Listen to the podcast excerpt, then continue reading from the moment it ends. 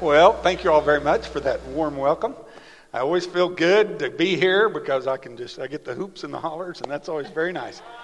Pastor Richie's not able to be here today. Had just kind of this little wedding that he had to do. His son Christian was getting married, and uh, as well as Jenna, uh, Pastor Brooks' daughter. So they're in Colorado, I think, on their way back, probably right now. But it's my pleasure and my privilege to get to share with you today about something that the Lord's laid on my heart. I call this message today Sowing to the Spirit. Sowing to the Spirit. And so we're going to talk today about the law of sowing and reaping. You all have sure heard some messages about that. You probably know about that as well. But I'm going to kind of give a different, maybe different perspective. I'm going to talk about how that law applies in our life and how we begin to walk that out. We see the blessings of God and we see uh, a more of a strength that comes into our spiritual life as we apply that law to our understanding. But to do that, um, first, we need to talk about a concept that most of you have probably heard about. We sang about it in worship, as a matter of fact. I love it when the Holy Spirit synchronizes everything. And, and uh, Kathy brought that in, as well as uh, Pastor Richie's video when he talked about kingdom builders. I want to talk first, before we get to the law of sowing and reaping, about the idea of the kingdom of God or the kingdom of heaven. Right? We hear about that a lot. Jesus mentioned it over 90 times in, in the Gospels, and so you know it's a very important concept. They, they're, they're used interchangeably. Kingdom of God and kingdom of heaven are kind of the, are, basically the same things. But a lot of times as Christians, I don't think we fully understand what that kingdom means. We, think, we sing about the King of Kings coming into Christmas time, a lot of carols, and that uh, talks about the King and the, the, the Lord as King. Uh, but we don't fully understand, I don't think, the impact and the power that the kingdom of heaven has in our lives today. Okay, so I want to just teach on that just a little bit before we begin to talk about these laws of, of the principles. So, um, John the Baptist, when he first came announcing the coming of Jesus Christ, announcing the coming of the Messiah, the coming of the Savior, he talked a lot about the kingdom of God. He said, in fact, repent, for the kingdom of heaven, the kingdom of God, is nigh unto you. It, it's coming. And then in Mark 1, when Jesus first came, one of the first teachings that he gave, he talked about the kingdom of God and the kingdom of heaven being near to you, being, being here on earth. And repent and receive the gospel. That's, that's what he talked about. Well, what caused some confusion for a lot of the listeners, a lot of the, uh, the, the folks that existed at that time, even the followers of Christ, is that they thought he was talking about establishing an earthly kingdom fact, they were ready to go ahead and put him on the throne. He, they believed he was the Messiah, but they mistakenly thought that the Messiah was going to come and establish an earthly kingdom and that he would deliver Israel from their enemies. At the time, it was the Romans. Right? And so they were under Roman occupation. They were under, under uh, the, the governance of, of Rome. Pilate, in particular, was, was over them. And, and they thought, okay, Jesus, set up your kingdom and, and we're ready for Israel just to get to reach all its glory right here on earth. But Jesus dispelled them of that idea. One thing, he went to the cross, right? And a lot of them, when he went to the cross and he died, they're going, oh, what is this? You know, you were supposed to be our earthly king. You were supposed to be the one to set up your throne here on earth, and now you've gone to the cross. And he lost a lot of followers, right? A lot of folks, even some of his disciples, uh, you know, questioned that and wondered how, how, how could all that work? And but Jesus was at the same time he was talking about the fact that the kingdom has come nigh unto them. It's come near to them. He taught them on several occasions that I will give you the keys to the kingdom, and whatever you bind on earth will be bound in heaven. Whatever you bind on heaven will be bound on earth. So they knew there was an earthly dimension to it. Right? They knew there was this idea that it had something to do with establishing a kingdom here on earth but then their king went to the cross and died.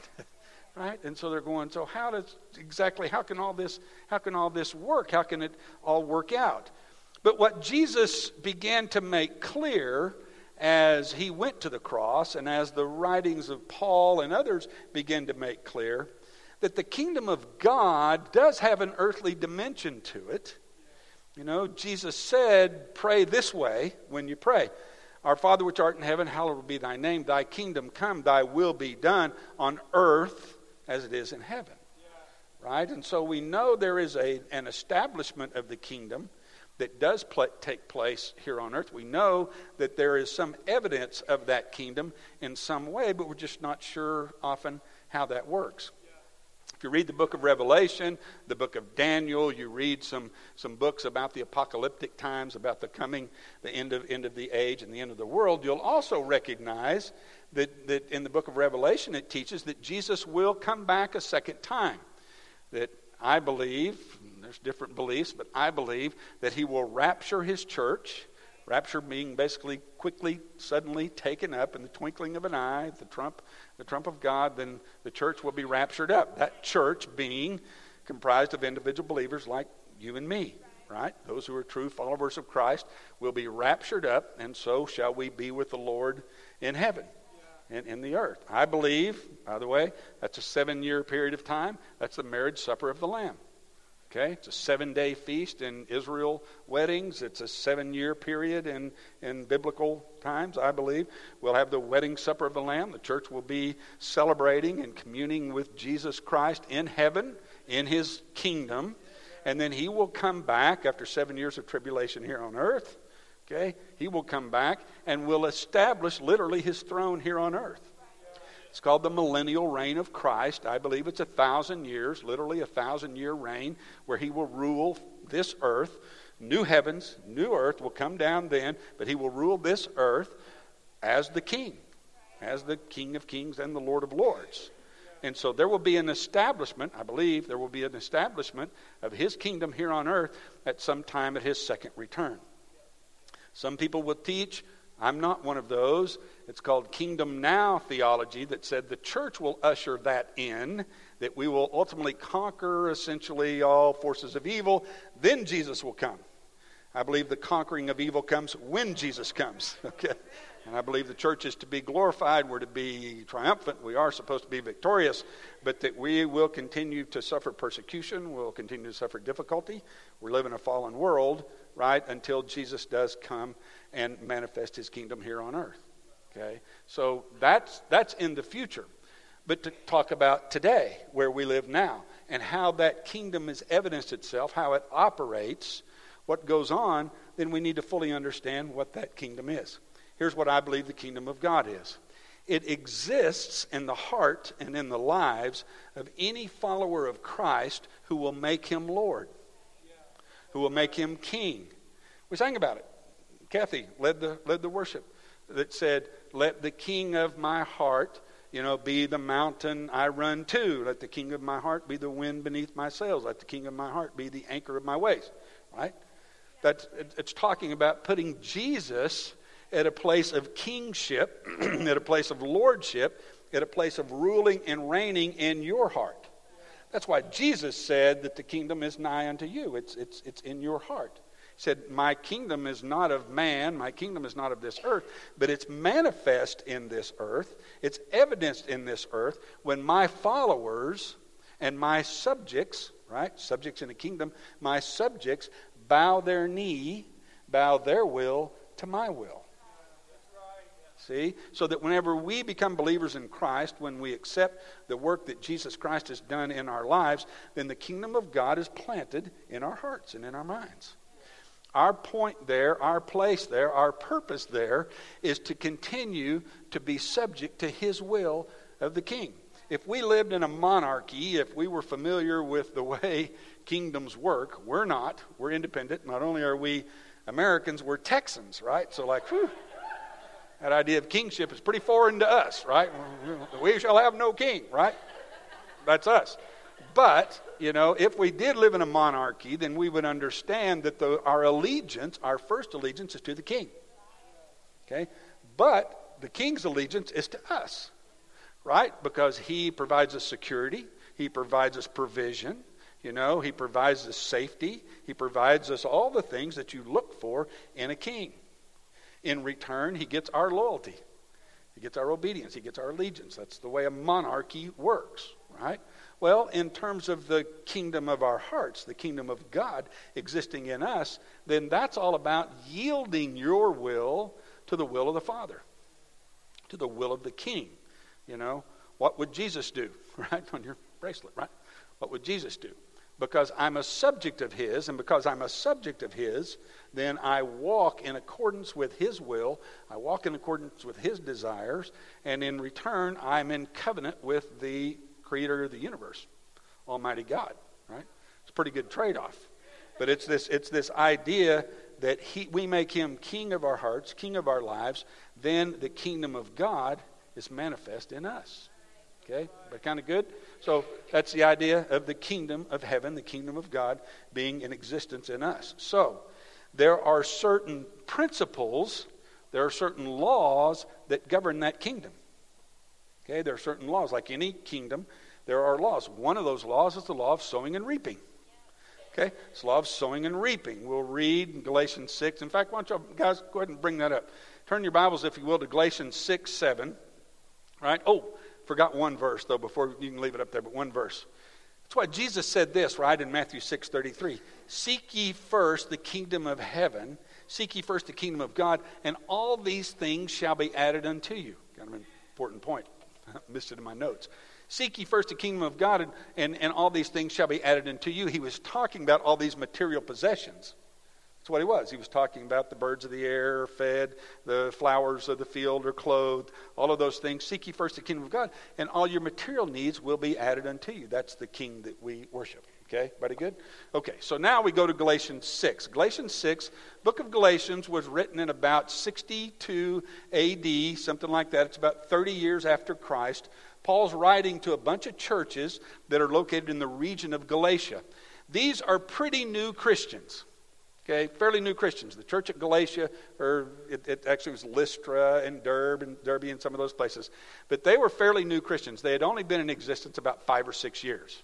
Okay, and so Paul's writing to them in the book of Galatians, and he's teaching them about this kingdom. Right? He's teaching them about these principles. He said, Y'all are new Christians, basically. They were under attack from a bunch of people from Jerusalem that were trying to teach them they had to obey the law instead of walk in grace. Right? Never hear that anywhere, right? But yeah, have to have to do all this stuff, including circumcision, and, and instead of walking in grace. And so he's writing them this letter to be circulated among all the churches. In Galatians 6 7, he says this, right? He says, Do not be deceived. God is not mocked, for whatever a man sows, that he will also reap. Oh, I've heard that. Yeah, y'all okay? I'm good. Next one says, For he who sows to his flesh will of the flesh reap corruption. But he who sows to the Spirit will of the Spirit reap everlasting life. And then the last verse, and let us not grow weary while doing good, for in due season we shall reap if we do not lose heart. Okay? So what Paul's doing, he says, look, y'all are new Christians. You need to understand this principle. You need to understand this law that applies in your lives today. And that law is don't be deceived. In fact, you know, don't, don't lose sight of this. God's not going to be mocked. What you, what you sow, that you'll also reap. If you sow to the flesh, you're going to reap of the corruption. If you're going to sow to the Spirit, then of the Spirit, you'll reap everlasting life. We'll talk in a minute about what that all means. But he's essentially saying you need to understand a principle that's embedded into creation. It, it's a principle that's been in existence from ever since God created the earth. Okay? And it's one that governs his kingdom as well. That goes back to Genesis 1. Okay, stay with me for a minute. You'll see how this applies to us. But let's go to Genesis 1:11. Genesis 1:11 and we're going to see how God embedded this principle, principle of sowing and reaping into creation from the very beginning of time. He says this. And God said, "Let the earth bring forth grass, the herb that yields seed, and the fruit tree that yields fruit according to its kind. Okay? It's underlined, right? Yeah. According to its kind, whose seed is in itself on the earth. Next passage says, And the earth brought forth grass, the herb that yields seed according to its kind, and the tree that yields fruit, whose seed is in itself according to its kind. And God saw that it was, it was good. So the evening and the morning were the third day. So, as early as the third day of creation, God put the law, the principle of sowing and reaping, into effect. Okay? Here's how we observe it, right? We live in an agricultural society. We know about this. If we plant a wheat seed, then what comes up is wheat, right? We plant, you know, corn, grain, sorghum. Grain, sorghum, what comes up? Grain. We plant corn, what comes up? Corn. Apple, apple tree, right? All those things. We also know, by the way, if we plant cockleburs, y'all know what cockleburs are? All right, cockleburs. Plant cockleburs, what do you get? Cockleburs, right? You plant goat heads. You know what goat heads are? Those little stickers? Goat heads are all over my yard. You don't know what they are? Come see my yard in the summer. goat heads, right? Goat heads. Goat heads coming. Yeah, Daniel can take care of that. He said, call me. I'll come. Okay. goat heads, you get goat heads, right? Because seed produces after its kind. There's another principle that's in effect as well. That's the law of multiplication. Because when you plant a kernel of corn, what happens? You get a stalk of corn with a bunch of ears of corn, and each ear has a bunch of kernels on it. Whoa, how's that happen? You know? You plant a, an apple seed, an apple tree comes up. The apple tree is full of apples, and in each apple there's what? A bunch of seeds. That's God's principle of multiplication. It's the principle of sowing and reaping. It's also the principle of multiplication. It's how God's kingdom operates, right? And so when we begin to understand that, and we begin to recognize that does not only does that principle, that law apply in the agricultural sense, not only does it apply in the creative sense, it also applies with regard to our actions, our words, our conduct, our behavior. Uh oh, you know, kind of has a little more impact, right? Same law, same law, but it's just manifest. It just becomes in operation in different ways, right? What Paul taught us in Galatians 6, he said, if you sow to the flesh, okay, if you're sowing seeds of greed, covetousness, anger, wrath, malice, unforgiveness, bitterness, meanness, those things, you sow those seeds, that's the actions, that's the word, that's the conduct that you're spewing out there, then what happens? It brings forth fruit after its kind. Hello? Brings forth strife, anger, unforgiveness, you know, malice, wrath, all of those things. It brings forth fruit. And Paul says that fruit, the fruit of the flesh, is corruption. It leads to corruption. Now, that word corruption in the Greek uh, really means stinky, rotten, smelly stuff. That's what the word rotten, smelly, stinky, yucky stuff. That's what the word corruption means. It's like that stuff when you're cleaning out the refrigerator. Okay, you've been there, you know, you go back there and whoa, got a little Tupperware thing. Uh, can't really identify that. Pull the lid off. Whoa! I always gave a spoon to my kids and said, "Here, taste this. See if it's still good." You know? ah, Dad, you know, it's that stuff, right? That's corruption. That's what that's what sowing to the flesh yields. Stinky, smelly, yucky stuff, right? Okay. And so Paul's saying when you sow that, that the law of sowing and reaping comes into effect. And so that you're going to see meanness and strife and anger and unforgiveness and all those things. I saw a perfect illustration of this when I was a young lawyer. Right, I was practicing law, and I got a call from my pastor at the time, and he said, Marty, we had this lady call the church. She's an elderly lady, and she needs some help. She doesn't have much longer to live. She needs some help drawing up a will. Well, I don't I didn't do wills then. I still don't do wills now, by the way. Thank you very much. Don't call me to do your will. I don't, I don't do wills. Um, but, but I said, well, okay, you know, it's my pastor calling. Okay, this lady needs help. He said, simple little will, no problem. You know, just if you'll just go meet with her. She can't get out, uh, but if you'll just go meet with her, then her will, I'd really appreciate it. And I said, okay, pastor, I'll do it. And he said, oh, one thing, this lady is a real stinker. For my pastor to use the word stinker, it was like, whoa, what's that? But he said, this lady's a real stinker. I'm going, okay, I'm not sure what that means. But I go, lived on Lincoln Street, I knock on the door, open the door. Pastor's term was pretty descriptive, okay? She was a bitter lady, you know, like a mean, hard, bitter, elderly lady, okay? Um, in fact, you know, she had arthritis and she lived with this little stinky dog. She, you know, yep, yep, yep. You know, he he literally it was an ankle biter. He would literally bite my ankles when I went over to his house. You know, ankle biter, it's a little dog. So anyway, so I go in and I, I get to know this lady, um, and so I'm, I'm drawing up a will, and she goes, "Well, here's what I want you to do."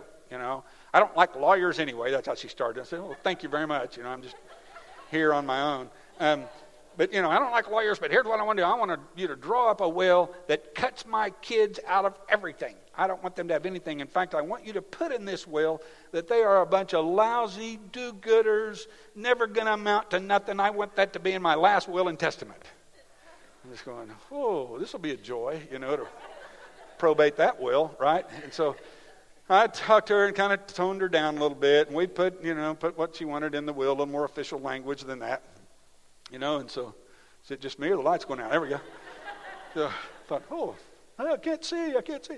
Uh, no. So, so, so, I wrote, toned down the will, got the will prepared. We got it all signed and done, you know. And so, um, and and just, but the lady was just this bitter lady, and but she kept calling, right? She'd keep everything she needed anything, she would she would call me. So, being the bright young future pastor that I was, I ponder off on my wife, right? I called Cindy. I said, uh, Cindy, I got somebody you need to meet, you know. So this lady would call me, and I'd say, Oh, Cindy, here, you know.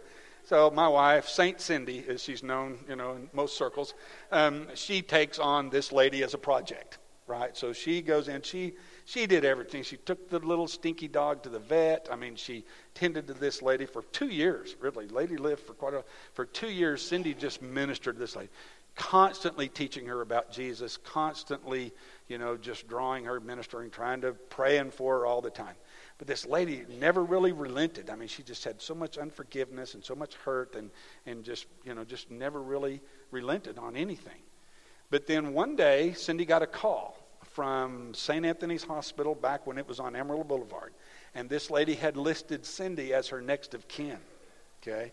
And so they got, she got a call, and the, the nurse said, uh, This lady's here, and she, you know, is listed, and she doesn't have much longer to live. And so Cindy said, I've got to go pray for her. I've got to go, you know, talk to her. I said, okay. So she went down there, and Cindy led her to the Lord that day, that night. The lady was conscious enough, and she accepted Christ, and she was crying. Cindy just said, you know, if you'll accept Jesus Christ, He'll forgive all of that. You know, He'll welcome you into heaven, you know, when you go there. And the lady said, okay, I'll give in. You know, and she, she gave in. She died the next day.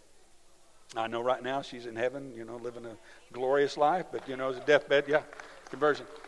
But unfortunately, during her life, right, it was a manifestation of sowing to the flesh. You know, she just was harbored bitterness, unforgiveness, meanness, all of those things. You know, just did whatever she wanted to do and just didn't care about anybody else.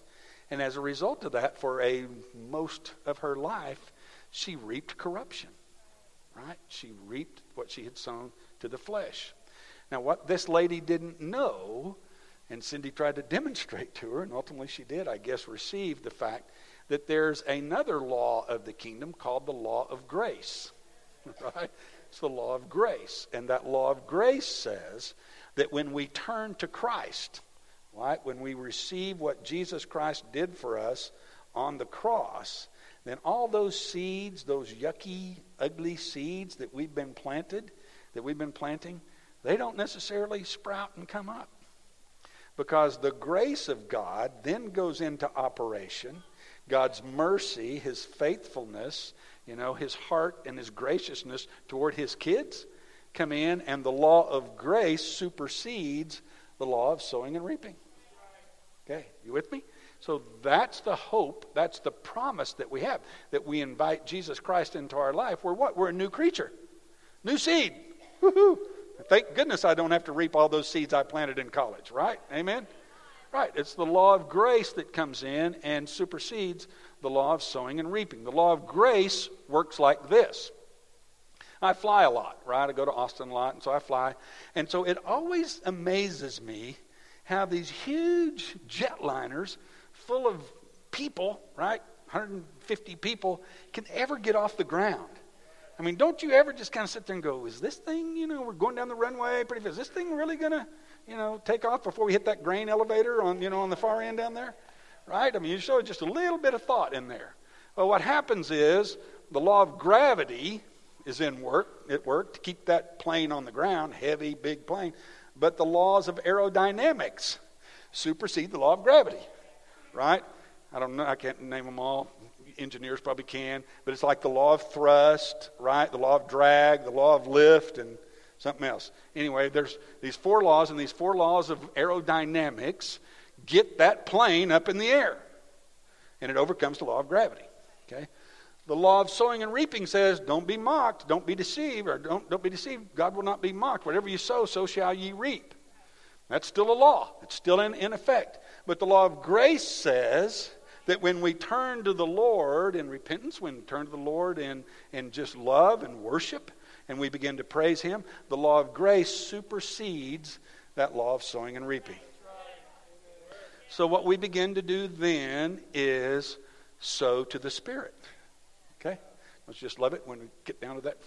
The title of the message, Sowing to the Spirit. It only took me 35 minutes to get to the title of the message. Sowing to the Spirit, right? What's sowing to the Spirit? Well, sowing to the Spirit is yielding, yielding to the fact that the Holy Spirit lives inside of you when you accept Jesus Christ. You accept Jesus Christ, the kingdom is established in you, right? Kingdom has come near unto you. It's, it's in you. And so you walk in the kingdom of God. You walk as a subject of His, right? And what you're beginning to do is sow to the Spirit. And of the Spirit, what do you reap? Everlasting life. Pull that scripture up there again if you guys don't mind. He who sows to the Spirit says, well, of the Spirit, there we go. Yeah, he who sows to the Spirit will of the Spirit reap everlasting life. Now, we think a lot of times when we read everlasting life or eternal life in the New Testament or in the Bible, we think that's talking about heaven. It does include heaven, it does encompass heaven, but it's not exclusively heaven.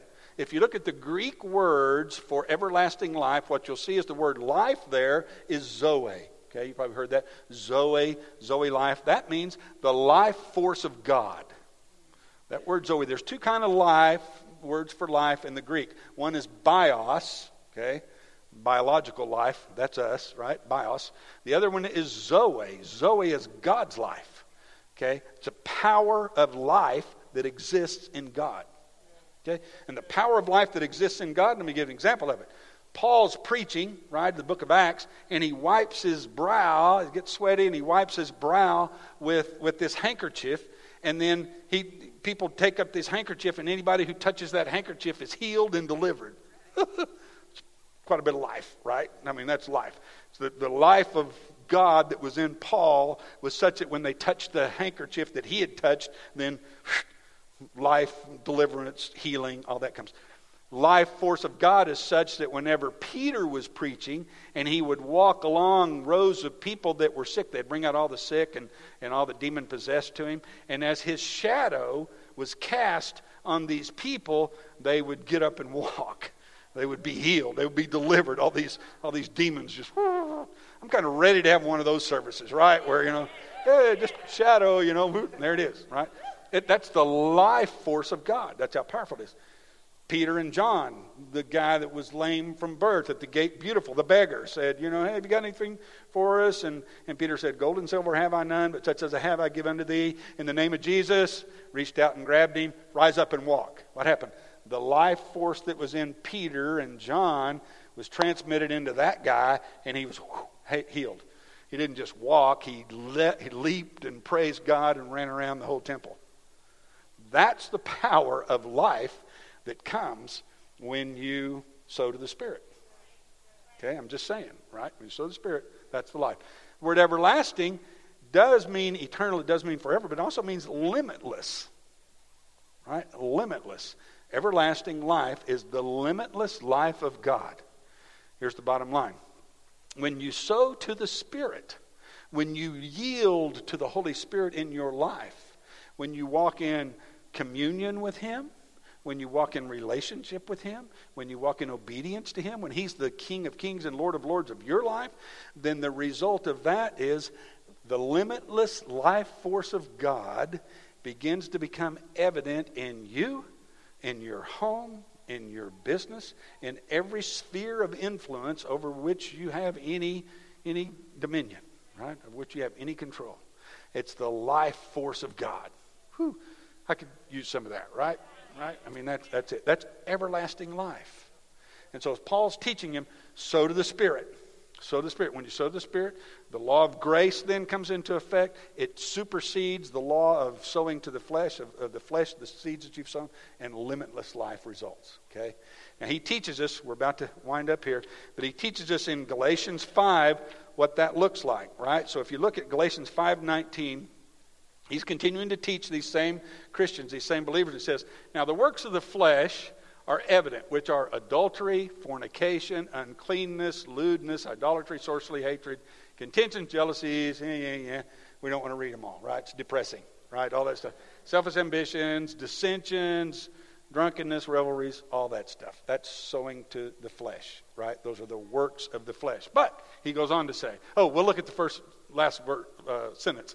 Just as I also told you in time past that those who practice such things will not inherit what? Kingdom of God. Hello, right? I mean, if you want the kingdom of God to be evident in your life, if you want it to show forth as your inheritance, then you can't expect to sow all these things to the flesh, right? But he goes on to teach our favorite verse, 522 and 23. Voila, there you go. But the fruit of the Spirit is what? Heard this? love, joy, peace, long suffering, kindness, goodness, faithfulness, gentleness, self control. Against such, there is no law.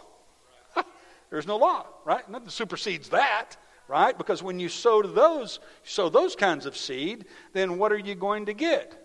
Love, joy, peace, patience, kindness, goodness, faithfulness, gentleness, self control. Those are good ones to memorize, by the way. That's just, yeah, right? That's what you get. And do you just get just this little parcel? Just no. No, it's the law of multiplication. Law of multiplication works there too. You sow that seed, then the law of sowing and reaping says this is what you're going to reap. Are you just going to reap it in just these little bits? No, you're going to reap it in abundance. You're going to have corn stalks full of it, right? Full of ears of corn. That's how that works. So then you see an abundance of love. Whew, I could use some of that, right? Love, joy, huh? Who wouldn't want joy, right? Peace. Huh, coming in the Christmas season. Don't we need an abundance of peace? Amen. You know, peace. All those things begin to become manifest in our lives. We begin to see more and more of that in our lives as we sow to the Spirit. Whew. And here's the deal it's a law. it's a law, right? It's a law built in from the beginning of creation, right? From the beginning of time. Oh, I left out the third day, didn't I? Didn't talk about the third day. Did I talk about this in this service? I haven't.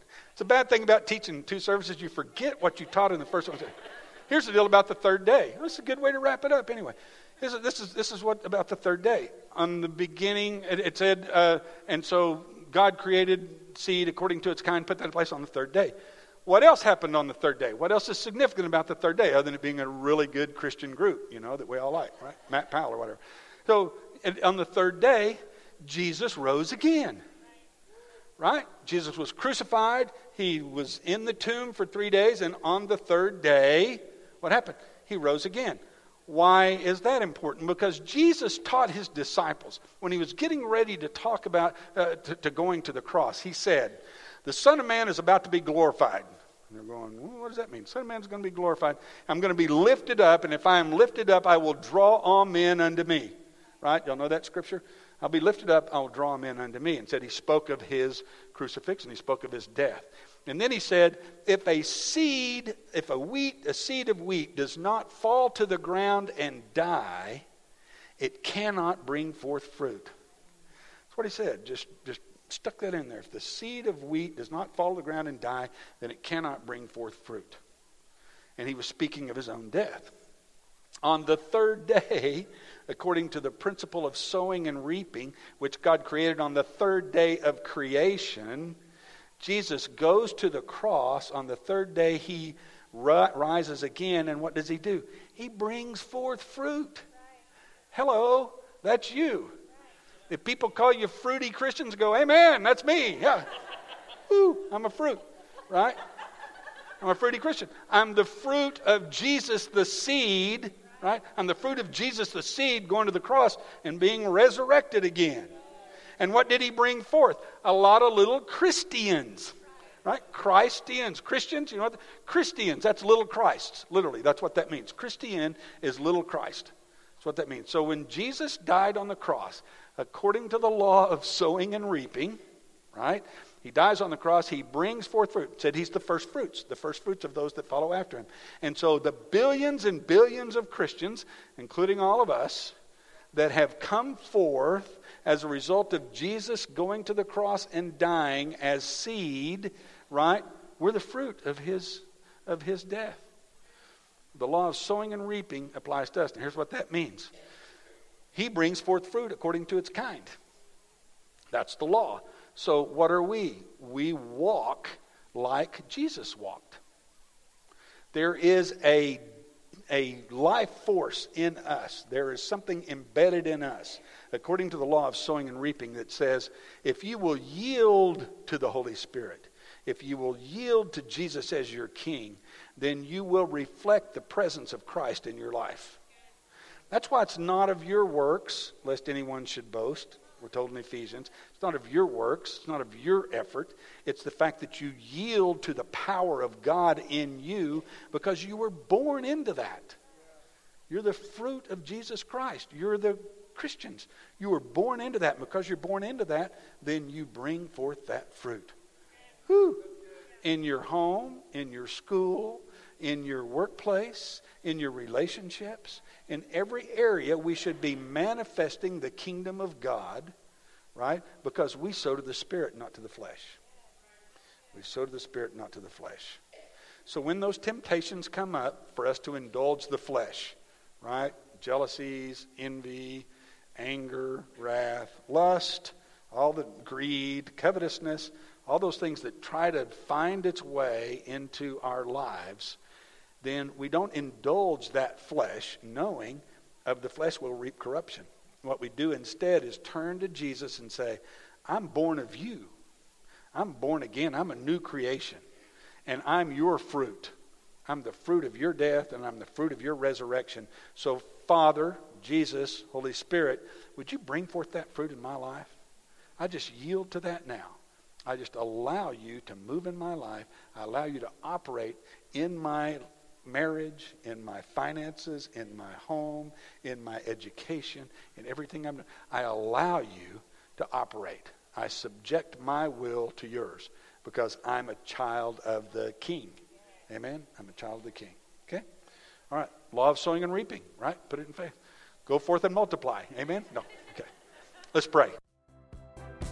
This has been a presentation of Amarillo Fellowship a community dedicated to spreading the love and hope of Christ. For more information and other podcasts, visit amarillofellowship.com.